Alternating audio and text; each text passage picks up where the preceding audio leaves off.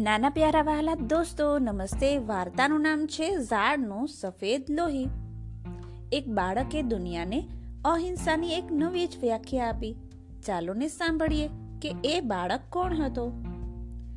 નામદેવ નામનો એક કઠિયારાનો છોકરો હતો. પિતાના વ્યવસાયને અપનાવતા એ પણ એક દિવસ જંગલમાં લાકડા કાપવા માટે ગયો. એક જગ્યાએ સુંદર ઝાડ હતું. ત્યાં એક વિશાળ વૃક્ષ હતું. નામદેવે એના પિતાને કહ્યું કે, પિતાજી, હું આ વૃક્ષ કાપું. હા, બેટા, પિતાજીએ પરવાનગી આપી. નામદેવ હટોકટો અને શક્તિશાળી બાળક હતો. એણે પૂરેપૂરી શક્તિથી ઝાડના થડ પર કુહાડીનો પ્રહાર કર્યો.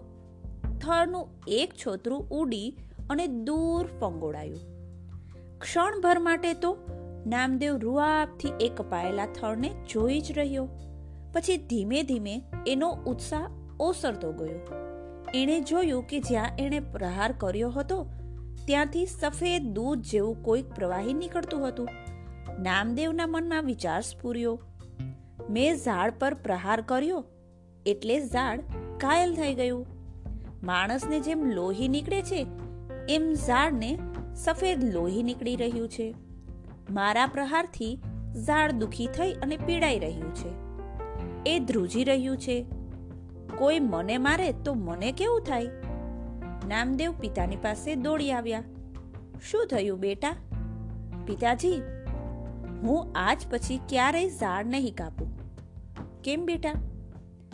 કારણ કે આ તો હિંસા છે. હું શાળામાં ભણ્યો હતો કે ઝાડ સજીવ હોય છે. એનામાં પણ આપણી જેમ જ જીવ હોય છે. એ પણ આપણી જેમ જ મોટું થાય છે. એના પર પ્રહાર કરીએ તો એને દર્દ થાય છે. ઝાડ કાપી ને આપણે હિંસા કરીએ છીએ. માટે હવે હું કોઈ દિવસ હિંસા કરવા માંગતો નથી. પિતાએ પુત્રને ગળે લગાવી દીધો. ઝાડ જેવા ઝાડની વેદનાથી દ્રવી ઉઠેલા બાળકે દુનિયાને અહિંસાની એક નવી જ વ્યાખ્યા આપી.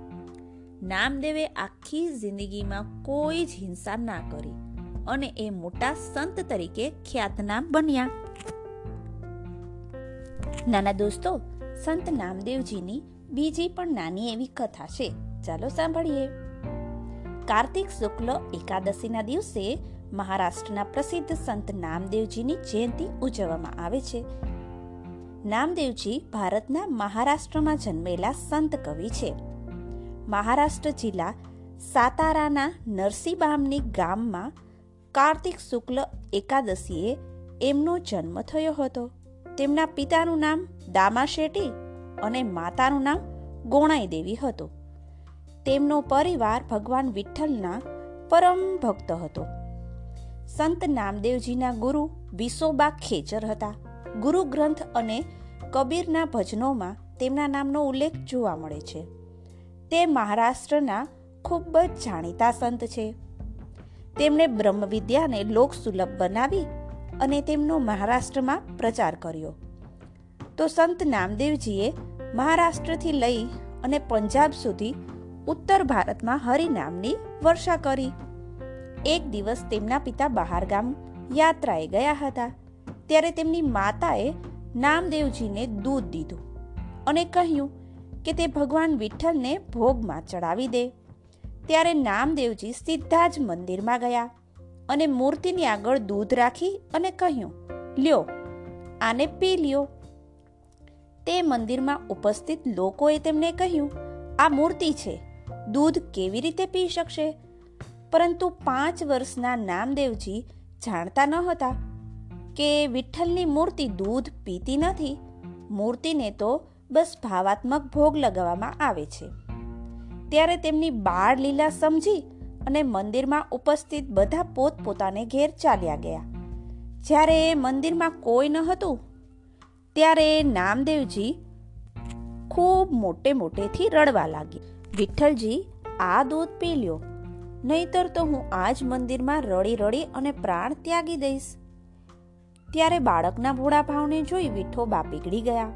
અને સાક્ષાત વ્યક્તિના સ્વરૂપમાં પ્રગટ થઈ સ્વયં દૂધ પી અને નામદેવજીને પણ પીવડાવ્યું. ત્યારથી બાળક નામદેવજીને વિઠ્ઠલ નામની ધૂન લાગી ગઈ. તે દિવસ રાત વિઠ્ઠલ નામની રટ લગાવી રાખતા. તેમના ગુરુ મહારાષ્ટ્રના પ્રખ્યાત સંત જ્ઞાનેશ્વર હતા. તેમણે બ્રહ્મ વિદ્યાને લોક સુલભ બનાવી અને મહારાષ્ટ્રમાં પ્રચાર કર્યો. ભક્ત નામદેવજીનું મહારાષ્ટ્રમાં એ જ સ્થાન છે જે ભક્ત કબીરજી અથવા તો સુરદાસજીનું ઉત્તર ભારતમાં સ્થાન છે. તેમનું આખું જીવન મધુર ભક્તિથી ભરેલું હતું. વિઠ્ઠલ ભક્તિ ભક્ત નામદેવજીને વારસામાં મળી હતી.